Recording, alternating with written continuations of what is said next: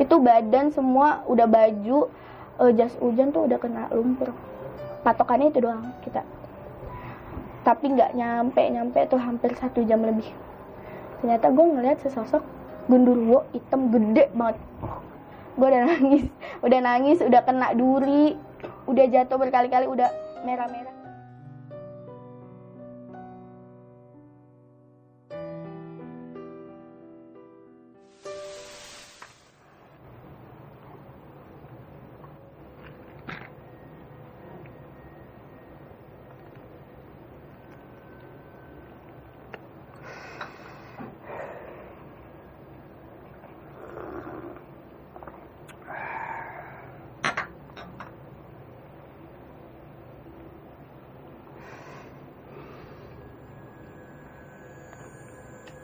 Assalamualaikum warahmatullahi wabarakatuh. Balik lagi di Besok Pagi. Kali ini bersama gue Bang Mange.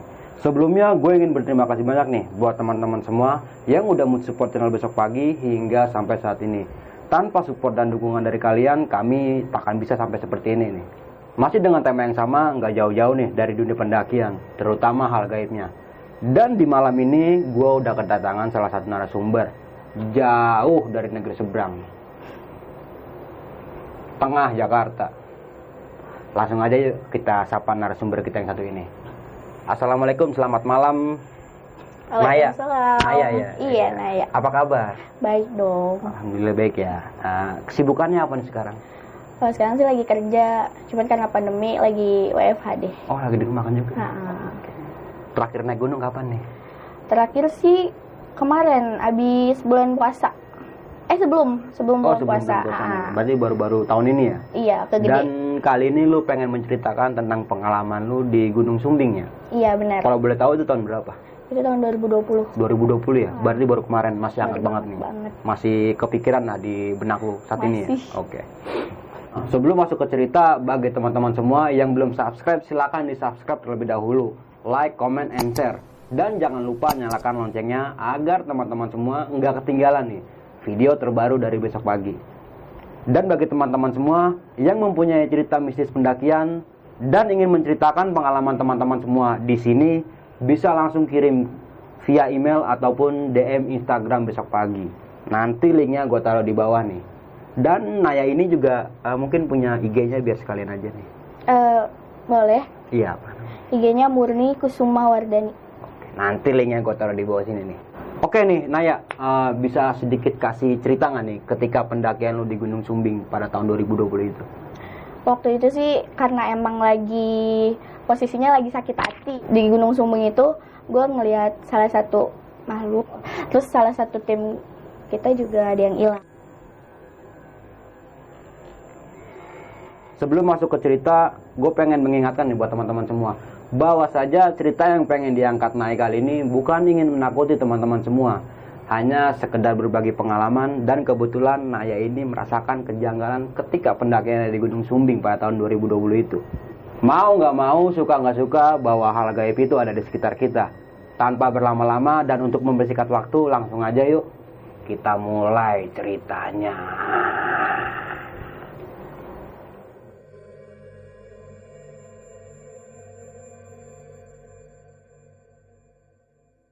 Assalamualaikum warahmatullahi wabarakatuh. Di sini gue Kusuma Wardani mau menceritakan kisah gue, pengalaman gue di Gunung Sumbing. Di sini gue nekat banget sih naik ke Sumbing ini, Hmm. karena bener-bener seminggu sebelum naik ini teman gue tuh ngajakin. Cuman karena guanya masih bingung, gue bilang yaudah nanti deh gue kabarin, gitu kan, Hamin tiga ya udah tapi ternyata gue ikut naik akhirnya gitu. Akhirnya kita rencana ini. Nah sebelumnya gue tinggal di Jakarta Selatan di Manggarai kalau kalian tahu. Nah gue di sini naik sama temen SD gue Hmm. gue naik karena dia udah sering naik juga kan. Dia bilang gue udah naik sering nih ke Sumbing dua kali. Percaya dong gue di situ. Oh udah naik nih udah deh gue mau ikut mau join gitu kan. Abis itu gue akhirnya naik pada tanggal kayaknya mau 1 November deh 1 Novemberan 2020 gue naik jalan dari rumah gue kita sama-sama tapi beda motor. Karena motornya dia tuh nggak bisa dibonceng kan. Gue eh, titik poinnya tuh di Bekasi. Nah gue naik bertujuh Eh, ceweknya tiga sisanya cowok. Nah mereka tuh berkeluarga satunya pasangan membawa pasangan ini. Nah udah jalan kita naik mobil. Mobil pribadi sih dari saudaranya Pak Anton namanya Pak Anton Meldi maaf Mendy Teresa eh, Eko. Eko ini eh, temen SD aku. Terus satu lagi Randy. Nah udah kita mau berangkat udah nyampe titik poin jalan itu nggak ada kendala apa pun. Lancar jaya deh pokoknya nggak ada macet sampai kita di base camp di base camp ini kita udah hampir mau jam 11 kalau di Sumbing itu kan terakhir naik gojek itu jam 11 ya Hmm. Nah, kita istirahat dulu. Nyampe sana tuh jam 10-an kalau nggak salah. Eh jam 9. Jam 9 kita eh, nyampe base camp, siap-siap. Cuman pada tidur karena kan kita naik mobil pribadi. Jadi pasti kan ada yang ngantuk dong. Kita udah udah rapi-rapi, kita ngejar waktu kan. Di sini tuh udah mulai kelihatan egonya nih. Hmm. Kayak gue sama si Eko ini nih ngerasa kayak ini nggak bisa nih kita lama gitu. Karena tuh mereka ngundur-ngundur waktu mulu itu Hmm. gitu. Kayak ayo buruan keburu ojeknya habis gak bisa waktunya kan. Ya udah tuh akhirnya nekat kayak udah dah bawain barangnya ke bawah. Kita naik gojek sampai ke pos 1 situ masih aman-aman aja. Nah pas udah nyampe situ kita naik ke pos 2 juga itu masih aman. Oh ya sebelumnya gue naik ke Sumbing itu via Garung Oke. nah gue kan sama Garung sekali- lama apa garung baru nih? Garung lama. Oh, Tapi kan gue nggak pernah naik itu kan, Hmm. baru pertama kali naik itu. Karena gue ngikut si Eko ini. Hmm. Nah terus gue mempercayakan itu dong. Dari tim kita semua itu mempercayakan ke dia. Posisinya salahnya kita tuh kenapa nggak dia aja yang jadi ketua Oh. gitu. Terus kita di sana juga hujan. Pas kita di base camp tuh hujan. Nggak nggak terlalu deras sih, tapi berpengaruh banget dong untuk pendakian, ya kan. Nah, pas kita udah nyampe pos 1, jalan nih. Itu kan kayak ada dua jalan gini kan. Hmm. Kita nggak tahu kalau itu tuh garung lama, garung baru, nggak tahu sama sekali. Karena posisinya yang tahu si Eko ini kan. Kayak udahlah gue percaya aja lah malu. Lo ke sini gue ikut, lo Hmm. ke sana gue ikut Oke. gitu kan. Nah udah dan si ketuanya itu juga nggak ngasih peta ini. Jadi eh, titik poinnya tuh di sini sebenarnya karena kesalahan kita semuanya gitu kan. Teledor lah ya. Iya, teledor banget karena nggak ada komunikasi juga, ya kan. Ya udah sampainya kita jalan kayak kok nih nggak ada orang, nggak ada pendaki lain, ke mana gitu. Padahal kita tuh ketemu di base camp tuh banyak orang yang mau naik juga, Hmm. tapi sama sekali nggak ketemu gitu kan. Nyampe di pos 2 ketemulah sama dua pendaki, tapi dia turun. Turun tuh. Terus kita nanya dong, eh tapi dia nanya dulu nih ke kita kata dia kok lewat sini kata gitu. Kita langsung bingung dong emang kenapa bu? Jadi ini ibu-ibu sama bapak-bapak. Loh ini kan udah garung lama nggak bisa dilewatin. Harusnya nggak boleh. Lebih baik garung baru. Nah di situ kita nggak tahu. Kita kayak bingung kan ini mau balik lagi atau masih lanjutin aja nih? Hmm. posisinya udah hujan. Kita udah pakai jas hujan juga kan deras banget di situ di pos 2 bingung juga mau turun apa mau lanjut gitu kan. Terus kata ibunya nggak apa-apa sih sebenarnya kita nanya-nanya terus gimana bu kalau mau dari garung lama ke garung baru tuh bisa nggak? Gitu. Terus kata bisa aja cuman terjal kata gitu. Terus kita ya udah kita rembukin udahlah naik aja. Toh ada Eko gitu. Hmm. jadi kita mempercayai si Eko ini. Udah tuh habis itu eh, kita naik ke pos 3 masih enak ya kan? Jam satuan. Udah jam satuan itu. Siang. iya jam satu siang. Udah jam satu siang ke pos 3 udah mau nyampe jam 2 nah pas itu kita ketemu sama jadi kayak tahu gak sih perangkap burung gitu? Oh, oke. Heeh, jadi mungkin itu warga situ tuh eh, mungkin cari mata pencariannya dari situ kan. Hmm. cuman banyak banget.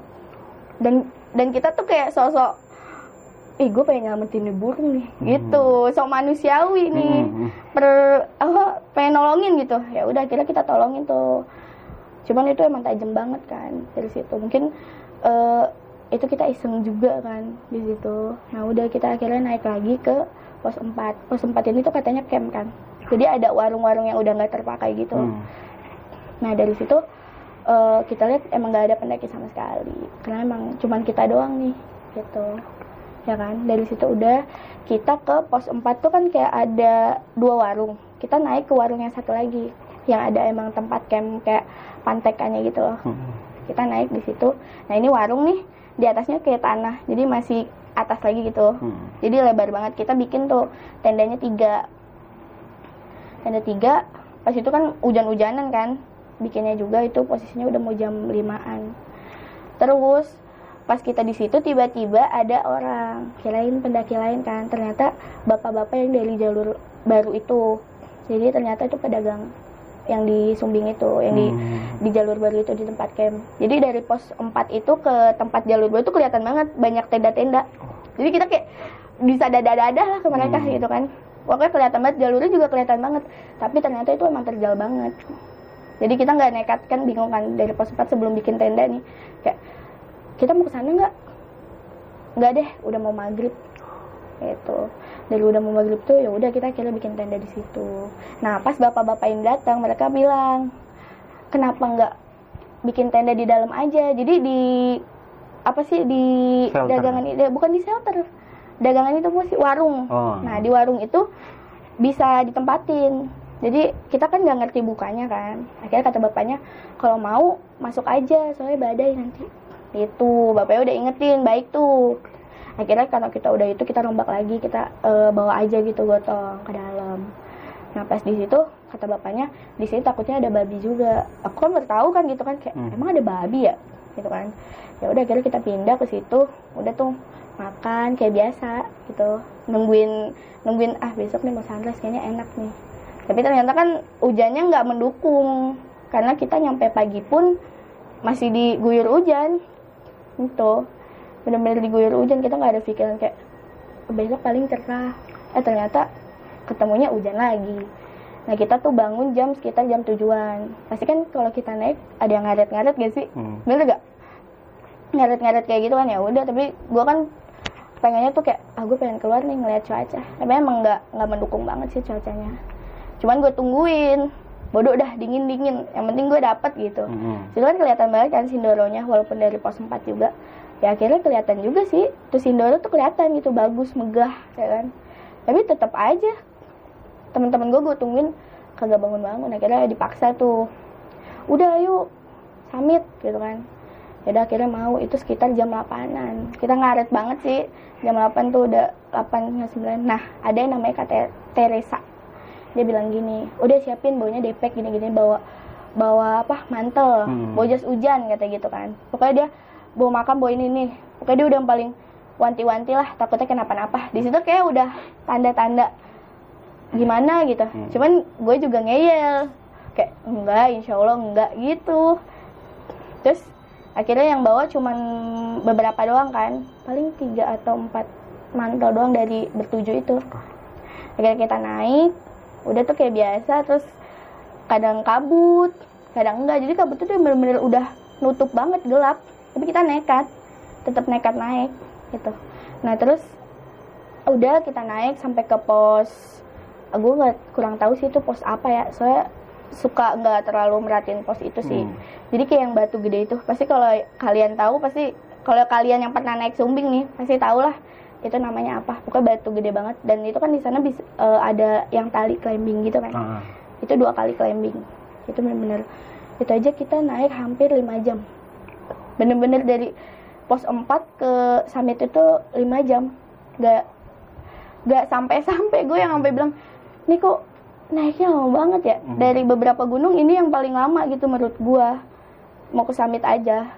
Udah tuh kita nyampe ke batu itu masih happy masih ketawa-tawa. Kita nggak ketemu pendaki lain cuman denger dari teriakan-teriakan dari luar sana gitu. Kayak teriak-teriakan oi oi Hmm. sambil saut-sautan gitu nah terus kita akhirnya ketemu sama pendaki lain tuh di namanya Pasir Putih. Kalau nggak salah ya maaf kalau salah. Hmm. soalnya seingat gue namanya Pasir Putih. Nah di Pasir Putih itu eh, gue bilang kan gue lebih cepet kan naiknya karena gue emang kalau naik tuh cepet. Bukan gak mau nungguin. Jadi gue naik duluan nanti kalau gue udah di atas gue tungguin sambil nengok ke belakang. Kayak gitu. Bukan yang gue mau ngeduluin enggak Hmm. cuman kayak kalau lama dan posisinya dua pasangan ini sih.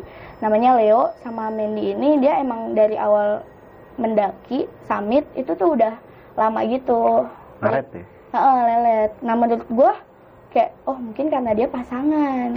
Nah kayak "Ya udah deh biarin. Mungkin dia pengennya berduaan aja gitu Biar kan. romantis. nah kayak gitu kan. Kita mikirnya kayak gitu Hmm. aja.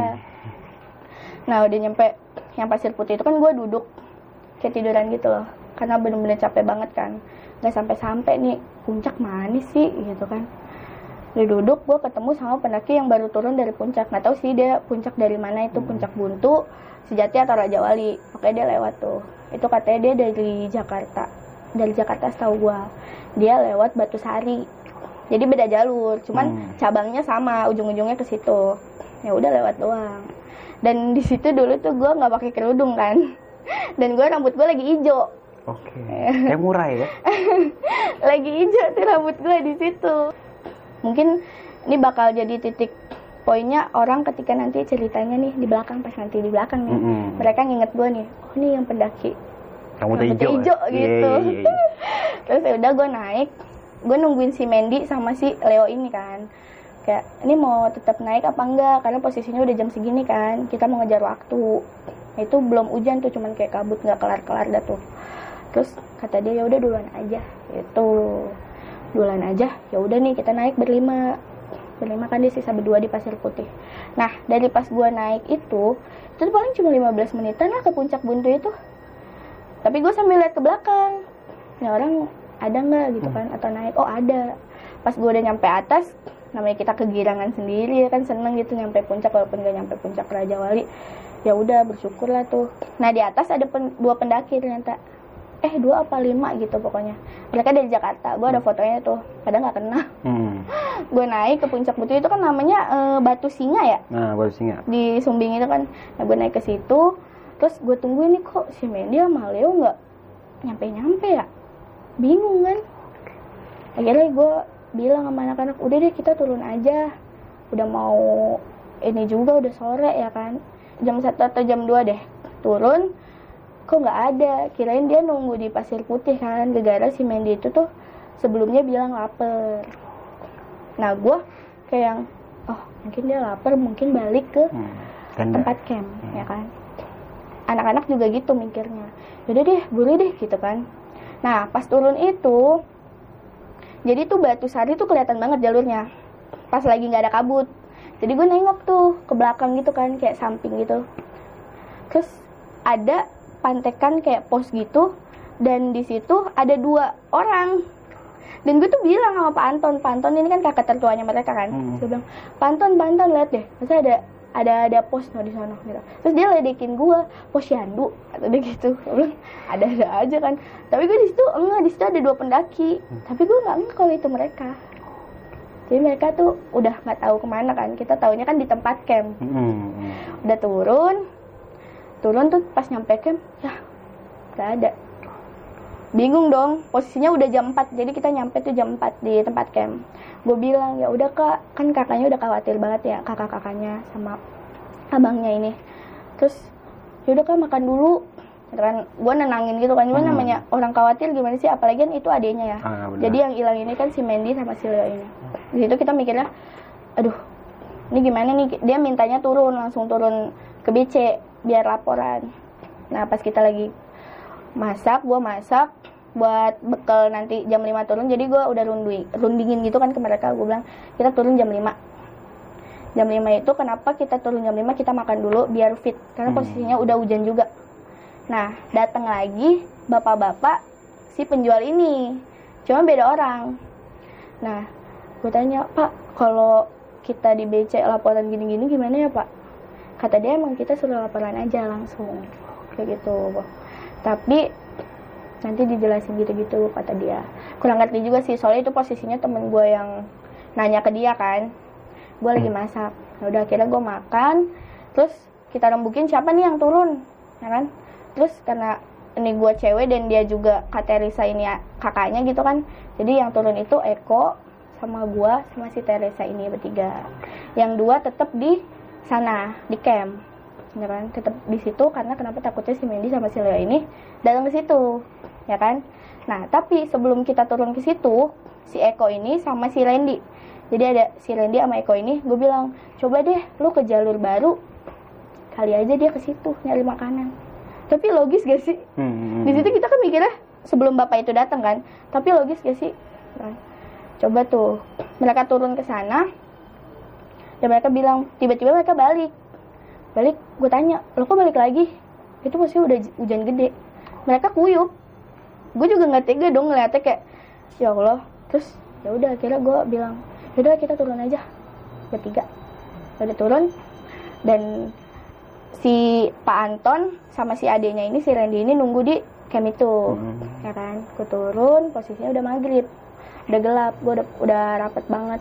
Nah pas di warung bawah nih ternyata ada pendaki lain di warung bawah itu gue tanya mereka bang ketemu sama pendaki dua nggak mereka bilang nggak ketemu emang nggak ada yang lewat juga di jalur lama kan emang sepi nah di jalur itu kan engkol-engkolan ya dikenal Hmm. ya Engkol-engkolan. Nah, tapi kan waktu pas gue naik itu udah jadi zigzag gitu loh. Jadi bukan engkol-engkolan, zigzag gitu.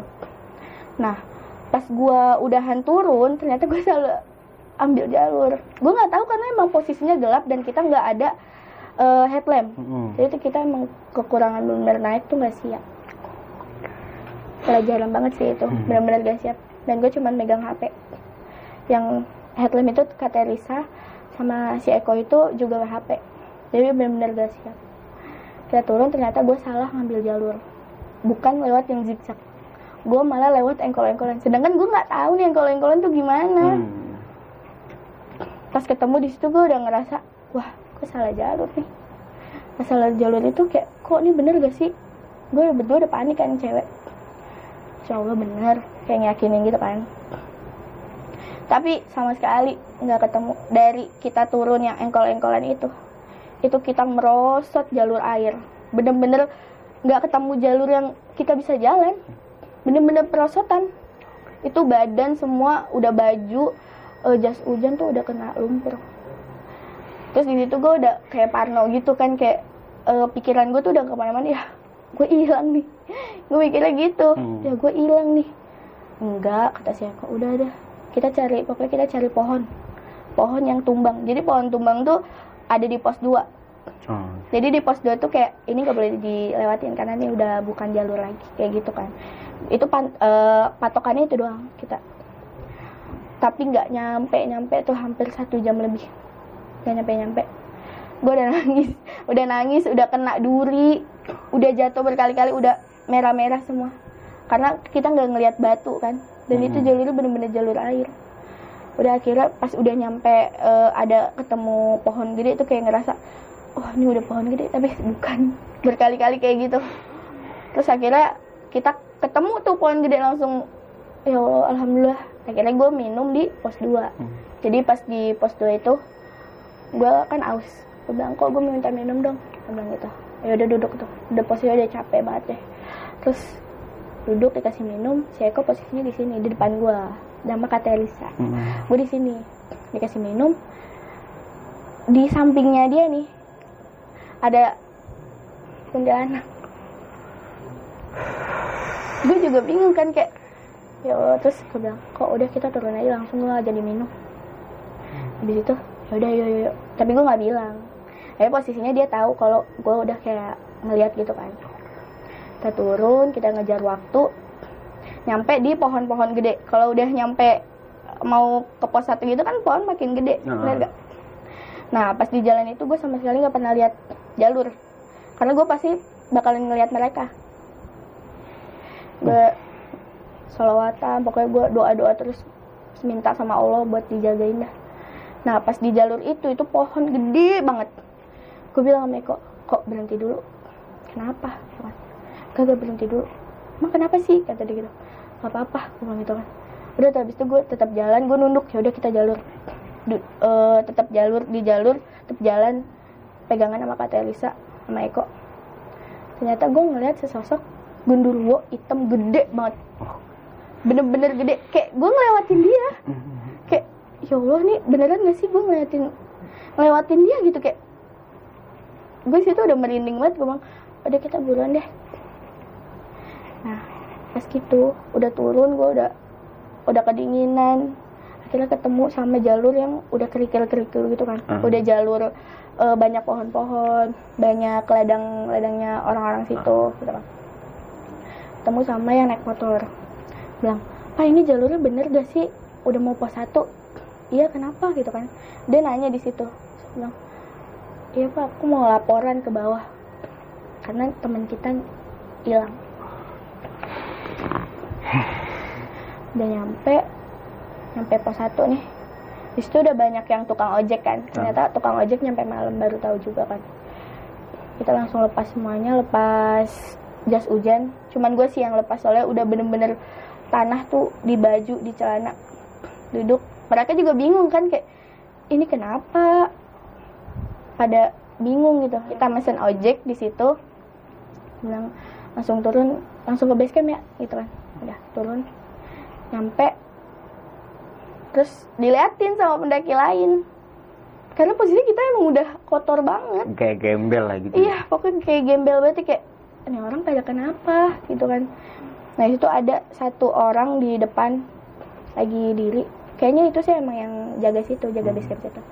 Terus karena gue langsung bilang, "Pak, teman saya hilang." Langsung bilang kayak gitu. Terus langsung tenang, tenang, tenang. Kata Eko juga bilang, "Masa lu jangan bilang jangan bilang hilang." Ya gue nggak tahu ya namanya orang panik. Mm-mm. dan kata Risa kakaknya gitu kan. Posisinya juga juga ngerasa bersalah Eko juga ngerasa bersalah. Karena kita waktu pas naik itu di puncak kita yang duluan. Kita nggak nungguin mereka. Mm-mm. bener gak kayak gitu kan.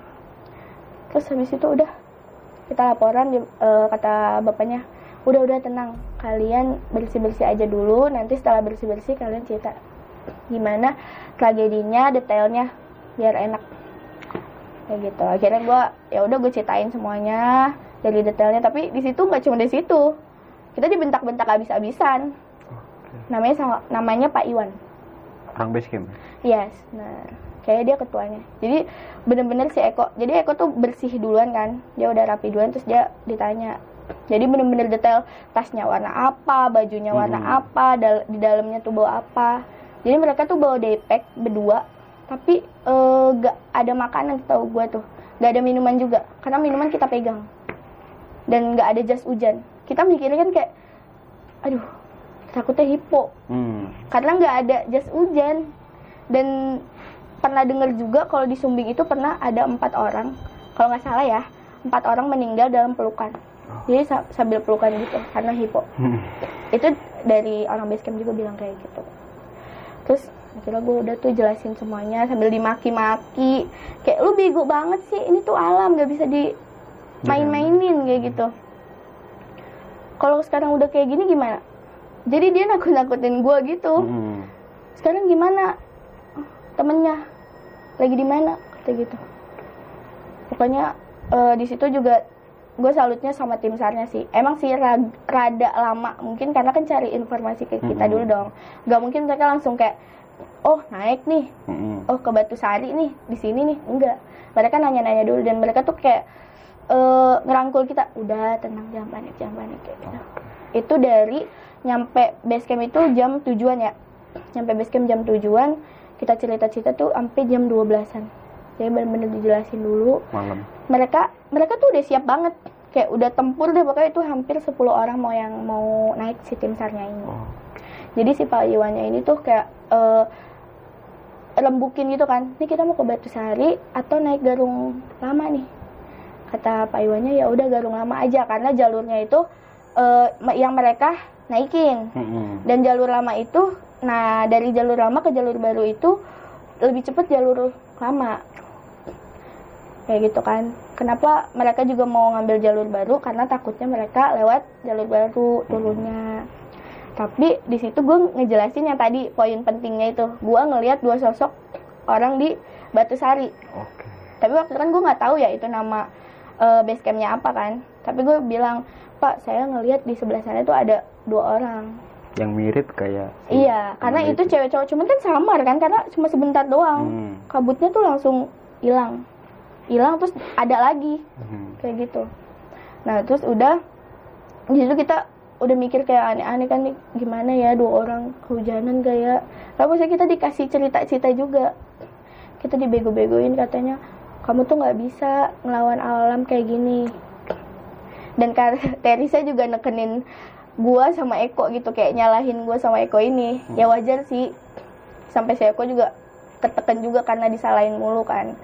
Tapi gue bilang udah nggak apa-apa kok.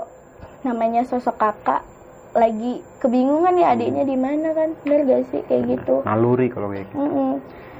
sama sekali nggak bisa tidur. Pokoknya jam 12 itu kita masih ngobrol. Terus gue bilang ke tim sarnya kan kira-kira tuh kapan sih mau di eh, dicari? gitu. Tapi itu masih pada siap-siap gitu. Cuman emang salutnya mereka tuh kayak ngambil eh, progres untuk nyarinya itu nggak kayak langsung oh di sini. Tapi tuh bener-bener dicari dulu. Disisir dulu lah gitu ya cari dulu. Akhirnya mereka mau ke jalur lama. Nah akhirnya mereka naik jam satuan atau jam 2 aku lupa sih itu. Terus habis itu mereka naik gue tidur. Karena udah bener-bener capek. Hmm. gue tidur gue nggak tahu kalau Eko sama si Kak Teresa tuh ngapain gue nggak tahu. Sama sekali gue udah itu udah capek banget. Terus dibangunin jam 4 Nai Nai bangun. Kenapa kok itu udah datang jadi mereka ternyata eh, si tim sar ini kan naik lewat apa jalur lama. Tapi dapat laporan ke Bat- dari Batu Sari kalau ada pendaki yang turun. Mm-mm. gitu. Yang turun nih kita udah feeling kan eh mereka nih kali ternyata enggak. Dan di situ eh, kurang komunikasinya lagi katanya itu pendaki terakhir di Batu Sari. Padahal tuh harapan kita kayak udah mereka nih di Batu Sari gue yakin tuh di Batu Sari karena yang gegara gue ngelihat dua orang itu. Hmm. tapi dipupus, eh, dipatahin lagi sama yang bilang ini udah pendaki terakhir. Oh. kita langsung masa sih? Terus di mereka mereka di mana? Gitu kan kayak udah panik banget kan. Terus akhirnya dapat kabar di jam 4 itu ternyata mereka turun eh, sama pendaki lain dari Batu Sari itu dari pendaki yang kita ketemu di puncak Oh, oke. tapi mereka bukan ketemu sama yang kita ketemuin jadi si dua pendaki yang mereka temu ini juga nyasar ternyata Hmm, sama-sama nyasar ya? Iya, sama-sama nyasar tapi mereka tahu jalur. Oke. Jadi mereka ngikut si eh, dua orang ini gitu, diselamatin lah istilahnya kan. Udah lega tuh jam 4 dibangunin, "Nay, udah ketemu, Nay." Gitu. Mereka dibawa pakai ambulan. Jadi mereka dijemput di Batu Sari. Dijemput ke base camp Sumbing. Itu si namanya si Meldi, eh, si Mendy, si Mendy ini bilang, "Lu jahat banget sih gini-gini gini." Tapi kan posisinya kayak udah nangis gitu kan Hmm. alhamdulillah banget ya Allah ketemu nggak ngebayangin sih kalau nggak ketemu karena posisi itu gue pertama kali ngerasain kayak gitu pertama kali ngalamin cerita kayak gitu dan itu gue yang biasanya gue dengerin orang cerita hilang gue ngalamin sendiri gitu Hmm. sama kelompok gue nah kita ketemu terus dia cerita. Si Mendy ini cerita kalau mereka ya kesasar mereka juga nungguin kita ternyata. Mereka nungguin kita di puncak sejati. Gitu. Dan si Pak Iwan ini pas lagi eh, apa nyeritain nih di sini tuh ada jalur loh mungkin dia ke puncak sejati. Di situ dia Pak Iwan udah bilang gitu. Tapi gue yang ngotot Pak saya nggak ngelihat tiang pelang atau apa pun itu untuk ke puncak sejati gue bilang gitu ke Pak Iwan. Kata Pak Iwan kamu sotoy. Kan saya yang tahu kata Oke. gitu. Terus gue bilang lagi tapi pas saya sama sekali nggak ngelihat itu ada pelang untuk ke puncak sejati makanya gue ke puncak buntu. Hmm. Pak Iwan udah bilangin mungkin dia ke puncak sejati bener aja. Setelah Medi cerita gue ke puncak sejati nungguin kalian. Jadi kita sama-sama nungguin. Miscommunication. nah sama-sama nungguin. Karena emang dari awal kan kita posisinya pengennya ke puncak buntu Hmm. bukan puncak sejati. Dan kita sama sekali nggak tahu jalur ke puncak sejati. Di situ sih gue ngerasa janggal itu kenapa ada pelang tapi gue nggak lihat. Dan dari kita berlima yang naik ke buntu itu nggak ngelihat itu pelang jadi bener-bener kok kok bisa tuh ada pelang tapi kata Pak Iwan itu ada Tapi lu sendiri nggak ngeliat nggak pelang itu? sama sekali nggak ngelihat gue sampai ngotot Eko dan Tarisa pun nggak ngeliat. Enggak, Pak Anton pun nggak ngelihat. Bingung kan kayak, masa sih Pak? Kamu kata kamu jangan so tahu. Saya yang tahu jalur sini. Beda gitu. nih kata dia nih gua gua rasa nih anak ke puncak sejati Pak Anton udah feeling kayak gitu Hmm. tapi kita makanya kenapa kita mau ke eh, si tim sar ini mau ke jalur lama karena rasanya mereka ke, ke puncak sejati itu.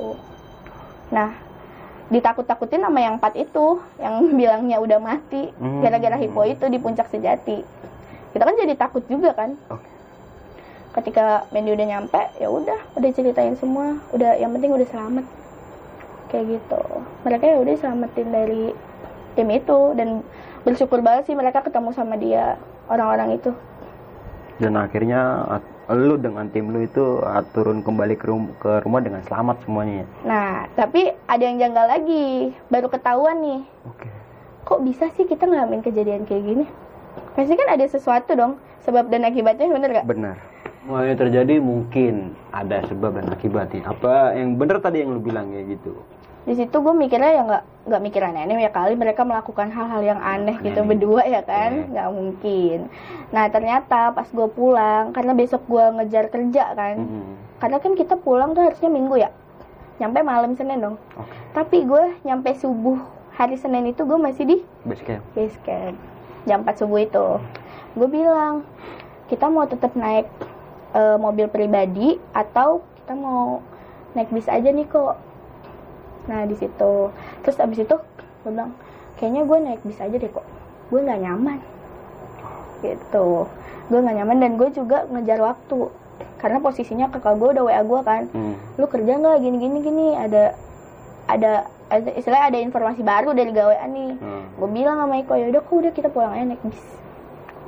Itu udah baik kan sama semuanya udah minta maaf udah kayak udah udah aman deh sebenarnya nah kita pulang duluan jam 7 karena kan jam 8 katanya itu terakhir bis ya Hmm. kalau di eh, di terminal itu ya. Ya udah kita pulang udah nggak ada apa-apa udah cerita-cerita doang di bis sama si Eko. Pas pulang mereka kan pulang jam berapa gitu tiba-tiba WA eh kita kena denda nih. Oh, kaget dong. Kenapa kok bisa gitu kan? Ternyata mereka eh, ngebawa minuman miras lah ya. iya jadi gue udah tahu sebenarnya pas di atas itu di eh, warung. Hmm. cuman kan gue kayak yaudah itu hak dia. Tapi gue kagetnya kenapa sih bisa sampai bawa minuman itu ke atas gunung? Mungkin itu sebabnya juga atau mungkin omongin omongan kita tuh kurang dijaga juga di situ ya kan?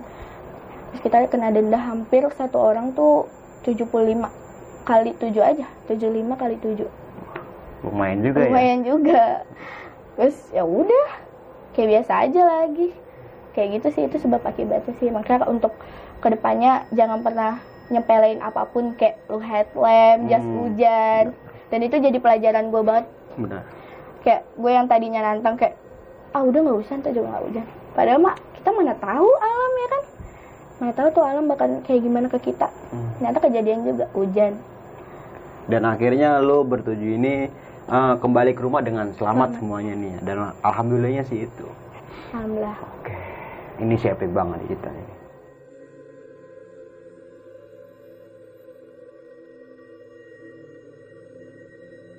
Kalau gue boleh kulas balik ya, dari awal pendakian lu yang mungkin dibilang nggak direncanakan lah menurut benar Dari Hamin seminggu, tiba-tiba lu hari. dikabarin kayak gitu, dan lu pun mengiyakan.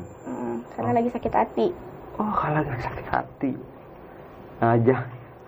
Ah, pernah gue sempat berpikir bahwa gunung itu bukan tem- sebuah tempat pelarian. Ketika lu sakit hati, lu naik gunung malah ya kayak gini akibatnya sih. Kalau menurut gue pribadi ya. Dan di sini gue mau eh, ngulas balik di tentang rombongan lu yang entah ya, entah atau siapa pun itu yang membawa alkohol nih atau miras nih. Mm, Jadi kita tahu bahwa saja di gunung itu emang nggak boleh lah buat minum-minum kayak gitu ya. nggak boleh banget Iya. Di gunung Melakukan juga nggak boleh. aja di mana-mana juga nggak boleh Di mana juga dilarang ya kan? benar Minum dulu ya. Tuh teman-teman semua. Kalau ke gunung itu jangan pernah membawa miras dan jaga attitude dan sopan santun ya menurut kita.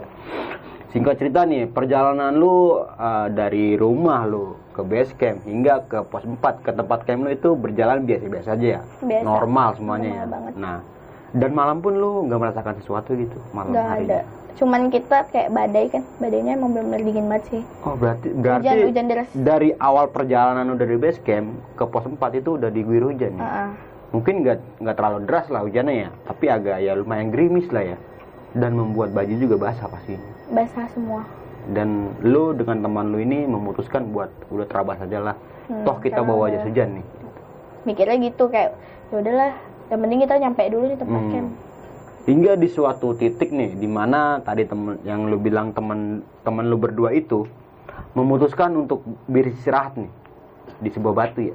Eh, namanya pasir putih kalau nggak salah Oh namanya pasir putih Ah. dan dia beristirahat itu dia bilang ke mungkin ke lu bilangnya kalian duluan aja nanti gue bakal nyusul. iya benar.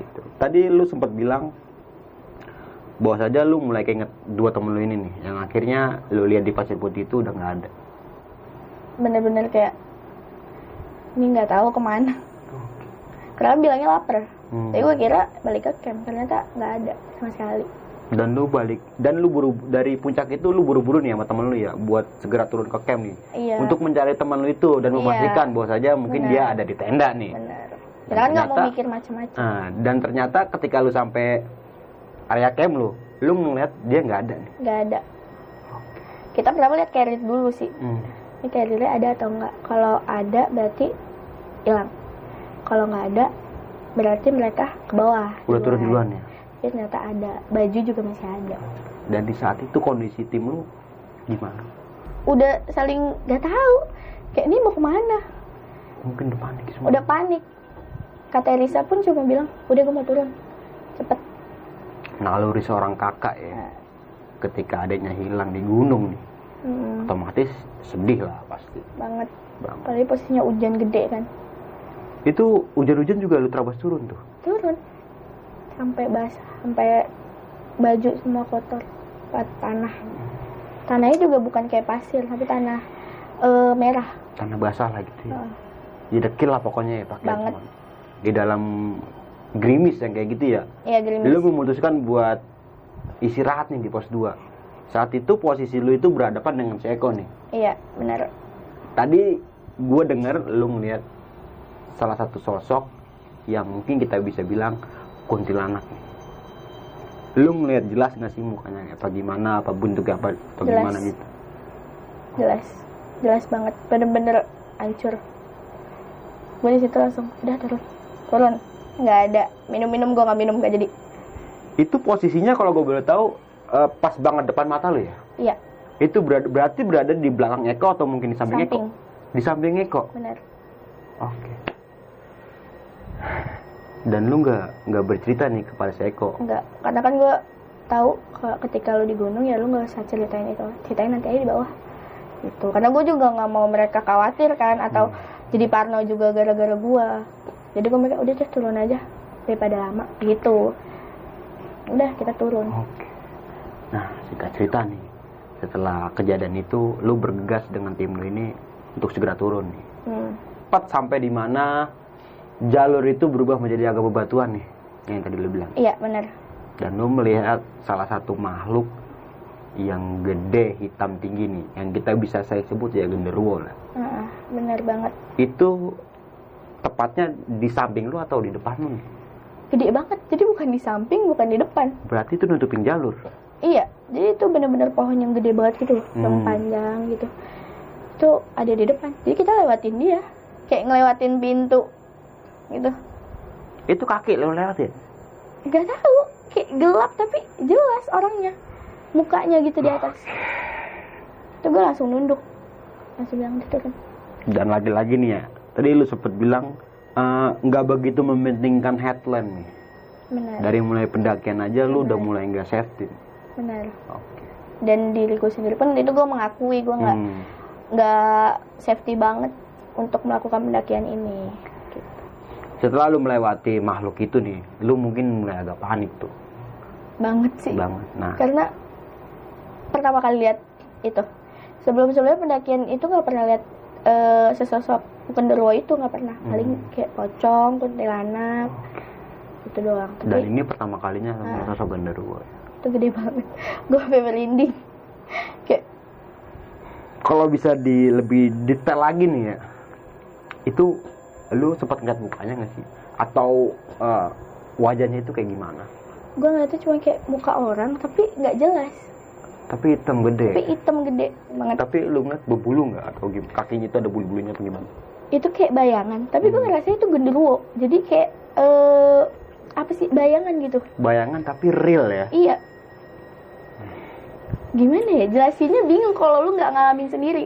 Coba kali-kali lu nyobain deh cobain teman-teman semua. Kali aja nemuin kayak gitu ya kan? Bisa langsung ceritain di sini. Oke nah singkat cerita uh, lu tiba di base camp nih ya hmm. saat itu dengan keadaan lu yang agak mungkin compang camping lah ya atau kotor lah lu langsung nembak salah satu orang base camp nih. Bawa saja pak teman saya hilang. Benar. Udah kalut sih pikirannya udah mending gue bilang deh temen Hmm. gue hilang tapi uh, orang base camp ini mungkin mencoba buat nenangin bener. Ya udah senang aja. Yang penting kalian mandi dulu bersihin badan dulu ya. Nah setelah itu baru lu di interogasi ya di inilah ya apa dikasih masukan lah ya di interogasi sih lebih Oke. tepatnya. Karena bener-bener gue tuh nulis dikasih kertas. Hmm. kayak HVS kertas HVS gede kamu tulis dari awal kamu terakhir ketemu dia. Oke. Ditulis tuh jamnya Hmm. ceritanya. Hmm. itu gue yang nulis. Dan mungkin eh, postur tubuhnya kayak gimana? Iya atau pakai baju apa pakai gitu. baju apa? Terus kamu ketemu di jam ini ketemu dia. Kamu ngelihat yang dua ini di Hmm. jam berapa? Itu ditulis semua detail. Detail semua. bener-bener sampai dimaki-maki pokoknya. Bilang kamu nih goblok tolol digituin mungkin cewek enggak cuman si Eko ini yang sampai digituin sama si Pak Iwan ini. Batin sih tapi Pak Iwan abis itu setelah kayak maki-maki kita itu kan mungkin ya namanya wajangan untuk kita ya. Hmm. tapi eh, dia langsung kayak ngerangkul kita. Hmm, benar. dia ngajak ketawa. Orangnya asik. Dan orang-orang basecamp juga ngasih kita tempat. Jadi eh, di kalau di basecamp Sumbing itu kan di sebelah sana ada untuk pendaki kan? Hmm. Eh, kasur-kasur kalau Ah. mau pakai kasur nah di sini kan yang dagang kan nah Ah. gue tuh di bangku di bangku yang mereka pada tempatin di situ itu juga pendaki lain pada ngeliatin kita Oh. karena kita bertiga tuh ngapain sih di situ dan saat itu tadi lu sempat bilang ya rambut lu lagi hijau-hijaunya ya ah bener bukan daun yang hijau-hijaunya ya tapi Bener. rambut yang hijau-hijau dan pas diinterogasi yang di Batu Sari ini nih Hmm. pendaki lain nih eh, ditanya kamu pas naik di atas itu ketemu nggak sama pendaki ini ini nih nah tapi semeda- pendaki ini cuman bilang gue ketemu tapi yang rambutnya hijau. Oke berarti lu itu. Tapi gue alhamdulillahnya eh, tim SAR saat itu ya bergerak lumayan cepet lah ya. Untuk mencari informasi nih tentang temen lu tentang keberadaan temen lu ada di mana nih? Mereka cepat eh, tapi nggak buru-buru. Nah.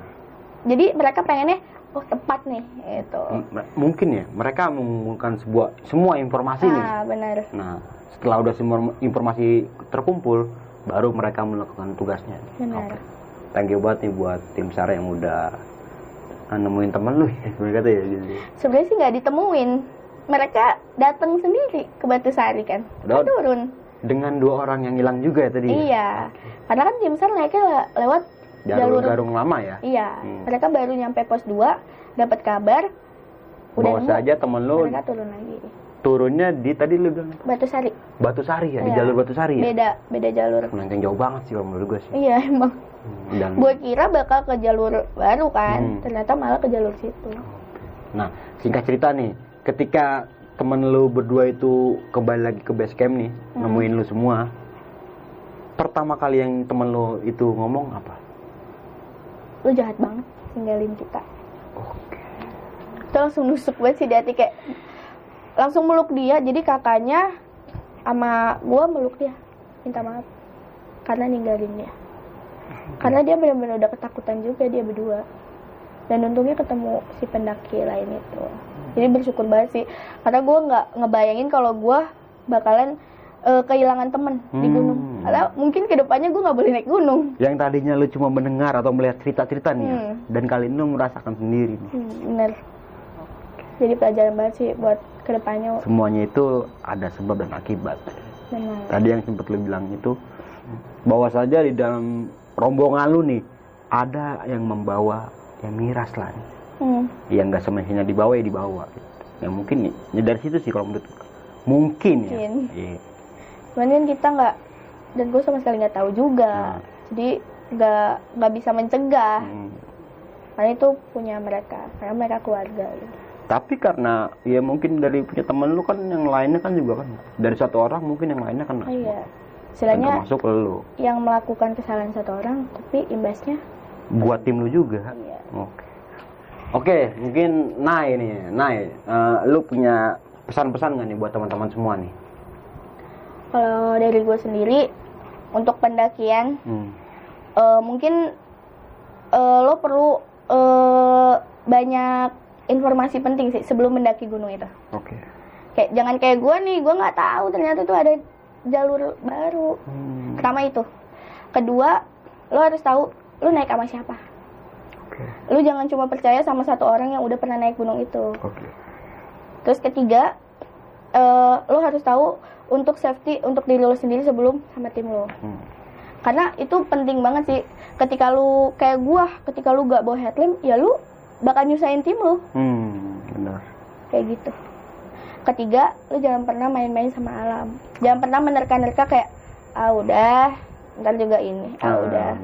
Padahal kita nggak tahu tuh alam sejahat apa. Kita nggak tahu dia bakalan berubah secepat itu. Hmm. Kayak gitu sih. Nah, sedikit gue mau menambahkan nih, bahwa saja attitude dan sopan santun itu perlu banget dijaga nih. Banget. Nggak cuma di gunung nih, di kehidupan kita sehari-hari pun kita harus ya kita terapkan lah ya. Nah, pesan buat pendaki-pendaki, apalagi buat pendaki pemula nih yang nggak tahu karakteristik tentang gunung ini kayak gimana, jalurnya apa, ininya apa, dan perlengkapan apa nih yang harus gue bawa buat naik gunung. Berulang-ulang kali gue mengingatkan nih buat teman-teman semua bahwa saja cerita yang diangkat naik kali ini bukan ingin menakuti teman-teman semua, tapi tetap ambil sisi positifnya nih. Mungkin itu aja nih yang bisa naik sampaikan nih di cerita kali ini. Tetap ambil sisi positifnya nih pembahasan gue bersama Nai malam ini. Yang buruknya itu buang atau jadikan sebuah pelajaran ya.